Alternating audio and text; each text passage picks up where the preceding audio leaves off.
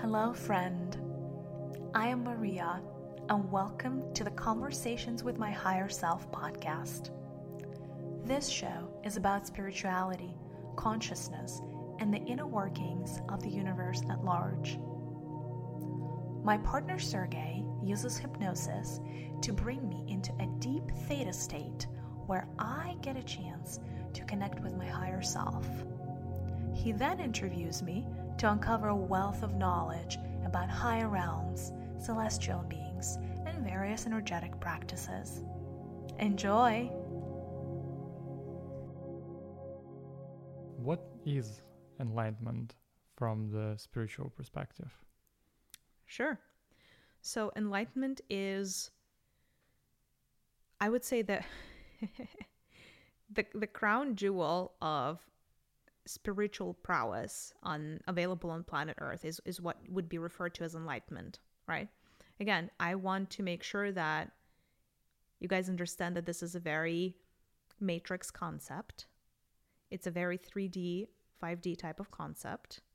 Uh, being enlightened does not necessarily happen at soul state because at soul state everybody is enlightened. Technically speaking from your perspective you would call every single soul that is not incarnated enlightened. Um, enlightened is um, the destination of somebody who's awakened on this planet, if that makes sense. So, step one of this journey of spirituality is awakening. Step, well, probably a hundred, is enlightened. what enlightened is, is a person who is able to contain 90% of the chakral energy in their crown space. That's literally the definition of enlightened. Hmm.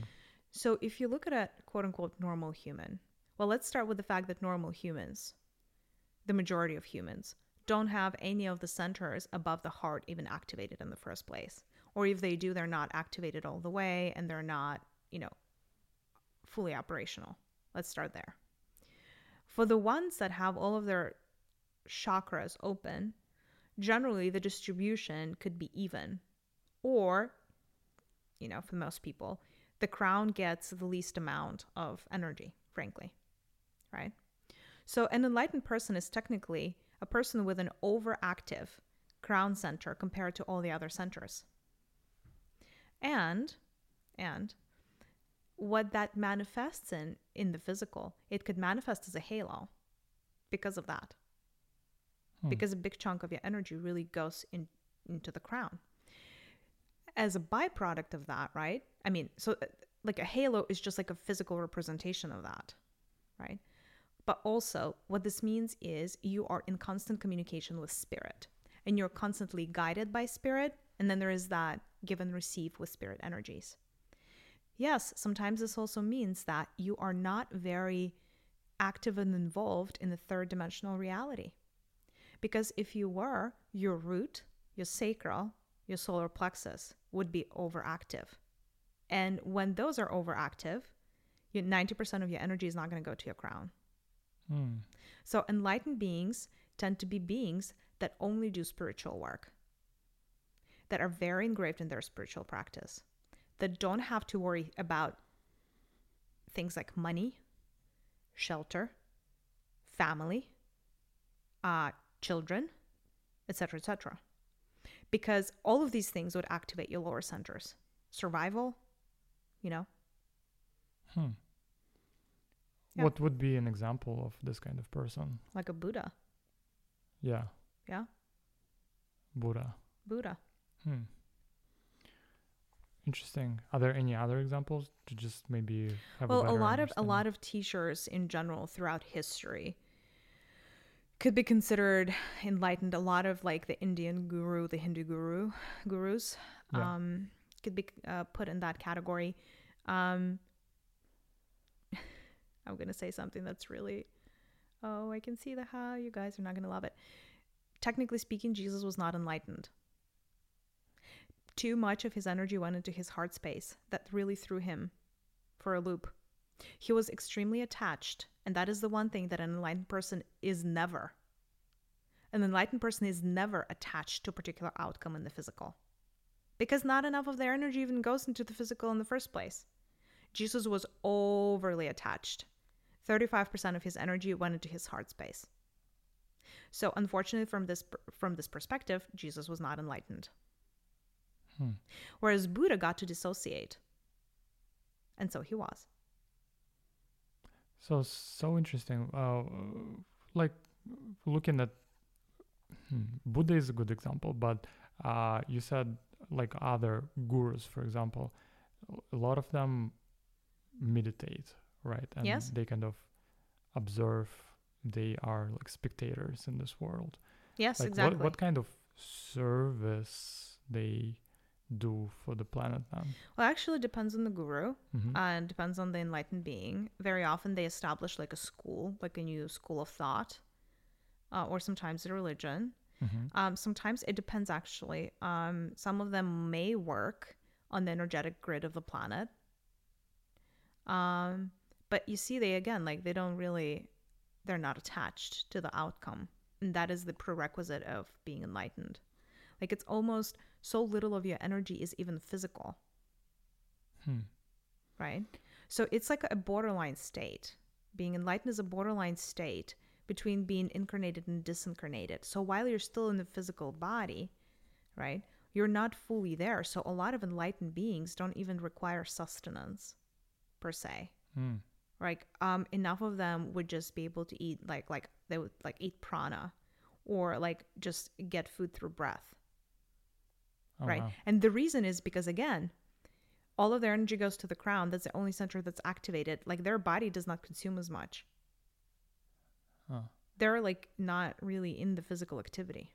So do they come to channel specific information for the humanity? No, that's the thing. A lot of them don't even channel. It's just a state of being that others could learn from. Um, in in the collective, right? Yes, yes, yes. Unconsciously. Yes, they yes. just kind of Yes, these are not workers. Yeah, it's like an anchor. Actually, that's a good idea. Uh, that's a good. The, the, that's a good um, description. It's an anchor of pure light of consciousness. Huh. It's not a very active energy. Neither is that passive energy per se. It is just an energy of being Yeah. in that borderline state. Wow. Okay, so that's very interesting. Now, of course, there are many steps of getting there, like many different stages. There are not necessarily terms for every stage, but each stage is valid and each stage is interesting. Uh-huh. right? Like being a teacher is a stage between awakened and enlightened. Huh. What would be the other? Being a healer uh-huh. is potentially a stage between awakened and enlightened. Hmm. Interesting. So being an being a sage is a stage between awakened and enlightened. Does it make sense? Yeah, that So there are all kinds of archetypes that fit. You know, from the time of your trigger event up until you could be considered enlightened. By the way, a lot of souls don't even want to go there. Because your personal evolution of the soul does not mean that unless you go through, the, through an enlightened state on a 3D planet, you can't evolve. It's absolutely not the case. Absolutely not the case. You can Oh. totally bypass this enlightened state and never experience that and still be completely ascended as a soul. Is it like a personal challenge? Uh, yes, absolutely. hmm, Yes. It's a choice. it's a choice. You don't have to go there. Oh wow. Yeah. Uh, so seems like very people get got enlightenment in the history of humanity. Of yeah. And and very few for, for that matter even undertook this as a challenge. oh, There are a lot more high potential beings that choose to come as teachers. Like you can take Jesus as one example if you'd like. Then would come to just be an anchor of of like th- this type of you know crown chakra energy, if you will. huh. So really don't don't want to go this direction, but still want to ask to have some clarity. Um, there is also a concept of ascension. Yes. And uh, what would be the difference without going too deep into ascension? Ascension is a concept that does not belong in the matrix. It is a concept that belongs in at soul level. The only thing that can ascend about you is your soul. Your body cannot ascend. I hate to say this. Your body is always going to stay here. Ah, Um, the big confusion on this planet is ascension sometimes is used interchangeably with the concept of both enlightenment and awakening. yeah. Big no no. So, ascension, okay. When your soul is created, it is created be- because there is no time outside of time space reality. It is created as a little particle that can house only so much light. Imagine like there was like the smallest particle of light that you could imagine. And that is what you're born as as a soul, like a speck of light. Right? Not a speck of dust, but a speck of light. Then imagine that there is an upward uh, like a pillar that goes up and you're at the very bottom when you're born. And technically it's not a pillar, it's more like a pyramid because there are like a bunch of like little specks in the base. And then there is only one at the top, and this one is source energy. What this pyramid represents is the amount of light that your being can hold, or rather, the range of the amount of light from very minimum, like literally, you cannot cut it any further down, very smallest particle, up to the all encompassing light of the energy of source, right? Mm-hmm. And the everything in between. The process of ascension is the gradual process of moving up this pyramid, moving up this pillar of light from the very bottom to the very top as an individual soul. And the way that you go from down to up, which is ascension, the from the movement from down to up, the only way that you do that is through being able to emanate more and more light from within your being over time. The way that you get there is by incarnating into matrix like worlds, going through experiences, and, you know, thus developing your capacity for projecting and emanating light, or guiding other beings who are going through these experiences. Hmm. I think that the concept of ascension came from, maybe I'm wrong, but from ascended masters. So there So? are. So what does it mean? Like, Oh, I see what you mean. Okay. Hardly ever, hardly ever does a soul ascend, right? Like, meaning, like, would leave their physical body and, like, uh, go th- from, say, grade one to grade two. It has happened before. And that's why they're, they're like, there is this concept um, of, like, a, a being living their physical body becoming non physical, and they call that ascension. Yeah. But that is really not the rule of the universe, and it's so far and in between. Really, ascension happens all the time, but it happens at your soul state. And the way it happens is you first disincarnate, so you die. Then the tally of all your deeds is taken the good, the bad, the ugly, blah, blah, blah. Did you achieve your mission? All of that good stuff. Do we like the stroke of that brush that we're painting within the canvas of your existence? And the experience that you've been through, does that enable you, you, like the wholeness of you, your soul, does it enable your soul to contain more light or not? Mm-hmm. And if it does, you move up a grade. Makes sense. And that is ascension. And ascension happens at your soul state. It's like it's like um like a ritual that souls go through. And they do that all the time. But hardly ever does this involve the physical. Hardly ever. Got it. Okay. Still don't want to go too deep into um, ascension. We can Sure, no problem. about it separately. Thank you for explaining. Um, and uh, the enlightenment. Um, Yeah.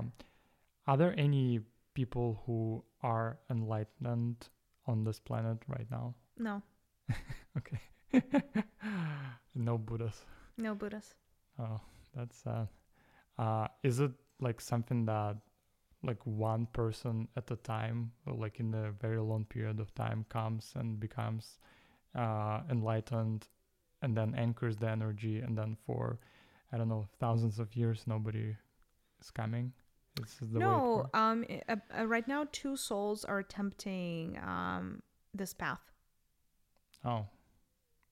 Interesting. It remains to be seen whether either of them is going to achieve it. Mm-hmm. So they they have their own path and challenges, and this is not something that you you can lose. Basically, no. I mean, Oh, you can lose that. This is a very hard state to achieve in 3D. Oh, okay. So it's a challenge that you want to take, Yes, but you can lose. you generally lose. Oh, Yes. Chances are about one in a million, I think. um, and uh, how does the process look like? Uh, for is- that soul, Yeah, is it something that your higher self planned and has certain checkpoints during the lifetime? Yes. yes. Ascension, sorry, ascension. Um, enlightenment um, is definitely a planned game to play. Mm-hmm. and everything around that game is very very carefully thought thought over Uh huh. like there there's a lot of a lot of stepping stones to getting there but you see again i don't think that this should be such a highly covetable state it is almost like a way enlightenment in a way is a way to disassociate from this world i believe that this does not necessarily serve the world because we already have a buddha archetype present so that energy has been anchored so, w- even wanting to go that route and wanting to become quote unquote enlightened is at this point a selfish endeavor because this archetype has been birthed on planet Earth and it is very much front and center with the Buddha energy. That being said, it is a lot more helpful to take on another archetype that can serve humanity and be in the physical, be with the people, wake up as many as possible.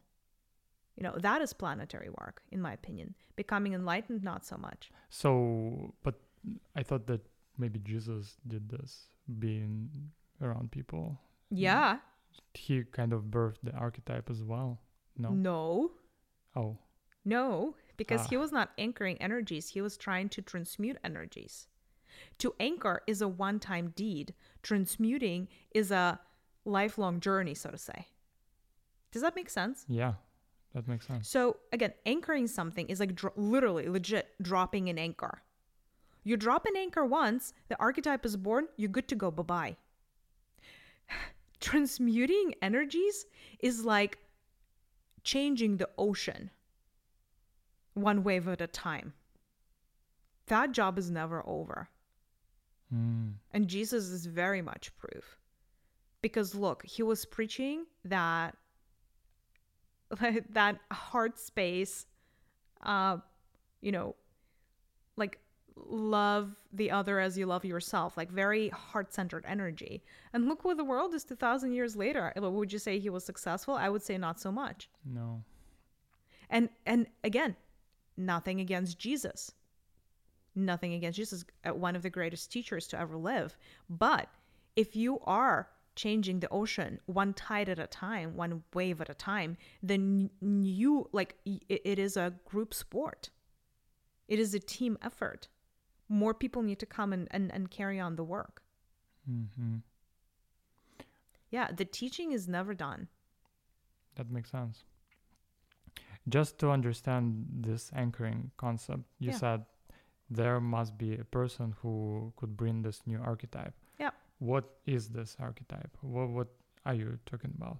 there are always archetypes on planet earth new archetypes get birthed and old archetypes die away Uh huh. An example of a dying archetype is a princess. Right? A lot more prominent when there was royalty, a lot of royalty. Now, right now, it doesn't seem like it's a dying archetype because it's still alive and well. Thank you, Disney. But it might be an archetype that is completely gone and dead in a thousand years. In its wake, in its place, there would be new archetypes that are going to be created. Like um, a computer geek is a new archetype on this planet. Or, um, I don't know, a nano robot scientist, you know, like a, a robotics engineer. That's a new archetype. Yeah. you know? Or Like- like, a Silicon Valley geek. That's a new archetype. Like Elon Musk, Like, for example. yeah. Well, I, I don't know that he's uh, like like um a Zuckerberg, like a hoodie and a can of beer. and coding until 2 a.m. in the morning. That is a new archetype. So that's what I'm saying. Like these energies, they only need one person to truly anchor it, like the first. You can call them the founding mother, father of the Oh, archetype. I and then see. other people can live into that archetype. But until that archetype has been created, somebody needs to make it happen. Got it. That's the anchoring. Get ex- inspired. They're Yes, like, I yes, want to yes, be like this person. Yes. Right. Yes, and Elon Musk actually is is um, going to uh, inspire a whole slew of people that want to be like him. So he is an archetype, although he's not the Silicon Valley geek. He is. Oh, there is no word for it right now, but it's going to be something around like the genius, um, revol not revolutionary, uh, like forward-looking weirdo. It's like Tony Stark of like this Iron Yeah, kind but uh, Elon is a little bit more on the weird side compared to Tony. oh yeah. Tony was just like a much better communicator. Um, Elon is a little bit like he stutters. You know, sometimes he he says things like that. You're like, oh, maybe it's a little bit autistic. I don't know. Um, so he's like a, an awkward communicator. Is, is what he is and that's why like it, it's like the genius mixed with the weirdo mixed with somebody who's actually really bold in in, in like the shifts that they want to make but also with a heart Mm. he does have a good heart Oh, that's nice. he wants to do the right thing. So when he doesn't do the right thing, it comes from a good intention, place of good intentions. awesome. All right, that's clear now. Uh, thank you for explaining that. Yeah. Okay, so now it's clear what uh, enlightenment uh, mean. Okay, thank you so much for Okay. sharing this information uh, with us today. And uh, now I'm going to end our session. Thank you so much for listening to Conversations with My Higher Self podcast. We hope you enjoyed this episode. If you have a suggestion for a topic we should explore in the future, please email us at hello at conversationswithmyhigherself.co. If you resonate with our message, please consider leaving us a review or sharing this episode with your friends. The world is going to be better off for it. With much love, Maria and Sergey.